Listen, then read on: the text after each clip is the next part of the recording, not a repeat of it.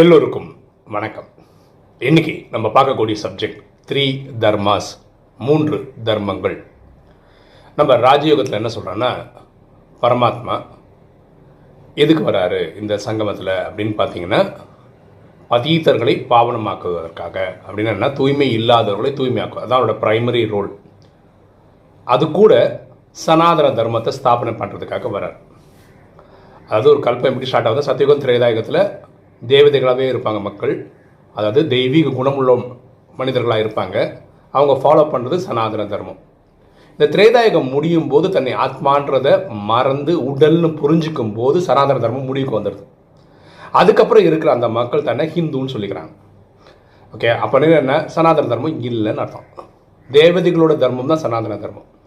அப்போ மீண்டும் ஒரு முறை ஸ்தாபனை பண்ணுறதுக்காக பரமாத்மா சங்கமத்தில் கலிகாலத்தோட கடைசியில் இருக்கிற ஒரு நூறு வருஷத்தில் வந்துட்டு போகிறாரு இதுதான் அண்டர்ஸ்டாண்டிங் ஆனால் இந்த சனாதன தர்மம் ஸ்தாபனம் பண்ணும்போதே அவர் மூணு தர்மத்தையும் சேர்த்து ஸ்தாபனம் பண்ணிட்டு போகிறார் அந்த ப்ராசஸில் அதாவது சங்கமத்தில் இந்த ஏழு நாள் கோர்ஸ் ராஜயோகத்தினோட செவன் டேஸ் கோர்ஸ் யார் எடுத்துக்கிறாங்களோ யார் தனக்குள்ளே இருக்கிற அஞ்சு விகாரங்கள் காமம் கோபம் அகங்காரம் பற்று பேராசை இந்த தேக அபிமானத்தை விடுறேன்னு நினைக்கிறாங்களோ முயற்சி பண்ணுறாங்களோ அவங்களுக்கு பேர் வந்து பிராமணன்னு பேர். ஸோ பிராமணன்றது ஒரு ஜாதி பேர் கிடையாது. சரியா? யார் ஒருத்தர் தன்னை திருத்திக்கிறேன் தன்னை மாற்றிக்கிறேன் அப்படின்னு நினச்சி ஒர்க் பண்ணுறவங்க இந்த செவன் டேஸ் கோர்ஸ் முடித்தவங்க பிராமணன்னு பேர். ஸோ பிராமணன்றது ஒரு தர்மம். அதுதான் உயர்ந்ததுலேயும் உயர்ந்த தர்மம். ஏன்னா இந்த சங்கமத்தை நம்ம வைர யுகம்னு சொல்கிறோம் சத்தியுகம் அதாவது சொர்க்கத்தை கூட நம்ம தங்க யுகம் தான் சொல்கிறோம் திரேதாவை நம்ம வெள்ளின்னு தான் சொல்கிறோம் ஓகேவா ஏன் இதை வைரம்னு சொல்கிறோன்னா இந்த டைமில் தான் கலையே இல்லாத நம்ம கலையை கூட்டிக்கிறோம். கலை காலத்தில் கடைசியில் கலையை காம ஆல்மோஸ்ட் இல்லைன்ற மாதிரி ஆகிடும் திரும்பி வந்து பதினாறு கலை அடைகிறோம். ரெண்டாவது இறைவன் நம்ம கூட இருக்கிற நேரம் அது. இறைவனை அன்பை பாராட்ட முடியும். இறைவனோட கொடுக்குற அன்பு நம்ம வாங்கிக்க முடியும். நம்ம இறைவனோட அன்பு கொடுக்க முடியும். இது எப்பாவது இந்த கல்பத்தில் ஐயாயிரம் வருஷத்தில் எப்பாவது நடக்கணும்னா இந்த சங்கமத்தில் மட்டும்தான் நடக்கும். சரி அப்போ மூன்று தர்மத்தில் ஒரு தர்மம் இந்த இதுதான். என்னது? பிராமண தர்மம். இந்த பிராமண தர்மத்தை பாஸ் ஆகி போகிறவங்க என்ன பண்ணுவாங்கன்னா சத்தியுகத்துக்கு வராங்க இல்லையா?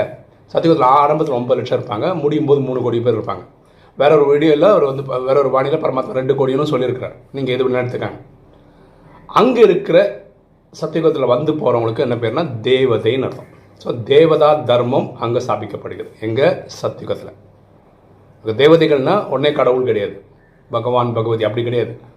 அவங்க தெய்வீக குணமுள்ள மனிதர்கள். ஸோ இது ரெண்டாவது தர்மம் இறைவன் ஸ்தாபனை பண்ணுறது திரேதால இருக்கவங்க நம்ம வந்து சத்திரியன் சொல்கிறோம் ஆரம்பத்தில் மூணு கோடியிலேருந்து ஆரம்பித்து முடியும் போது முப்பத்தி மூணு கோடி பேருக்கு சத்திரியன். சத்திரியன் என்னன்னா போர் வீரன் அப்படின்ற அர்த்தம் வரும்.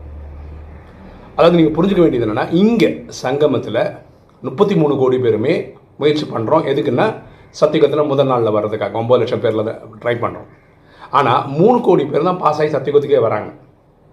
பாக்கி இருக்கவங்க திரையதாக தான் வராங்க. அப்படின்னா என்ன? இங்கே சங்கமத்தில் மாயை கூட போராடிட்டே இருக்காங்க. காமம் கோபம் அகங்காரம் பற்று பேராசி ஜெயிக்க முயற்சி பண்ணிகிட்டே இருக்காங்க.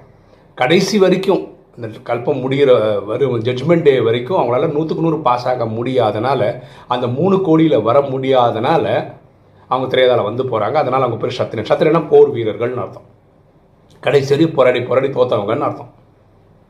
இப்படி பரமாத்மா மூன்று தர்மங்களை ஸ்தாபனை பண்ணுறார் சங்கமத்தில் பிராமணன் சத்யுகத்தில் தேவதை திரேதால சத்திரியன் இப்படி மூன்று தர்மங்களை ஸ்தாப ஸ்தாபனை இறைவன் பண்ணுறார் இப்போ நீங்கள் ட்ராமா ஒழுங்காக பார்த்துட்டீங்கன்னு வச்சுக்கோங்களேன். சத்தியுகத்தில் என்ன சொல்கிறோம் தேவதைன்னு சொல்கிறோம் திரேதால சத்திரியன்னு சொல்கிறோம் துவாபரத்தில் வைஷ்யர்னு சொல்கிறோம் கலிகாலத்தில் சூத்திரன்னு சொல்கிறோம் இங்கே எங்கேயுமே ஜாதியே வரல. அதுக்கு அர்த்தம் அது கிடையாது. ஸோ தேவதைகள் தெய்வீக குணமுள்ள மனிதர்கள். ஸோ அது என்ன சொல்கிறோம் அது ஒரு ஜாதி கிடையாது. திரேதால் வரும் சத்திரியன் சொல்கிறதுக்காக இங்கே சங்கமத்தில் நூற்றுக்கு நூறு பாஸ் ஆகாதனால போர்க்கணம் உடையவர்கள் அப்படின்னு சொல்கிறத அப்படி சொல்கிறோம் அதுக்கு அர்த்தம் அங்கே சண்டை போட்டு இருக்காங்கன்னு கிடையாது. திரேதாயுகத்தில் நம்ம ராமனை வில்லோட காட்டுறோம். ஆனாலும் அவர் அங்கே யார் கூட சண்டை போட்டாதுன்னு கிடையாது.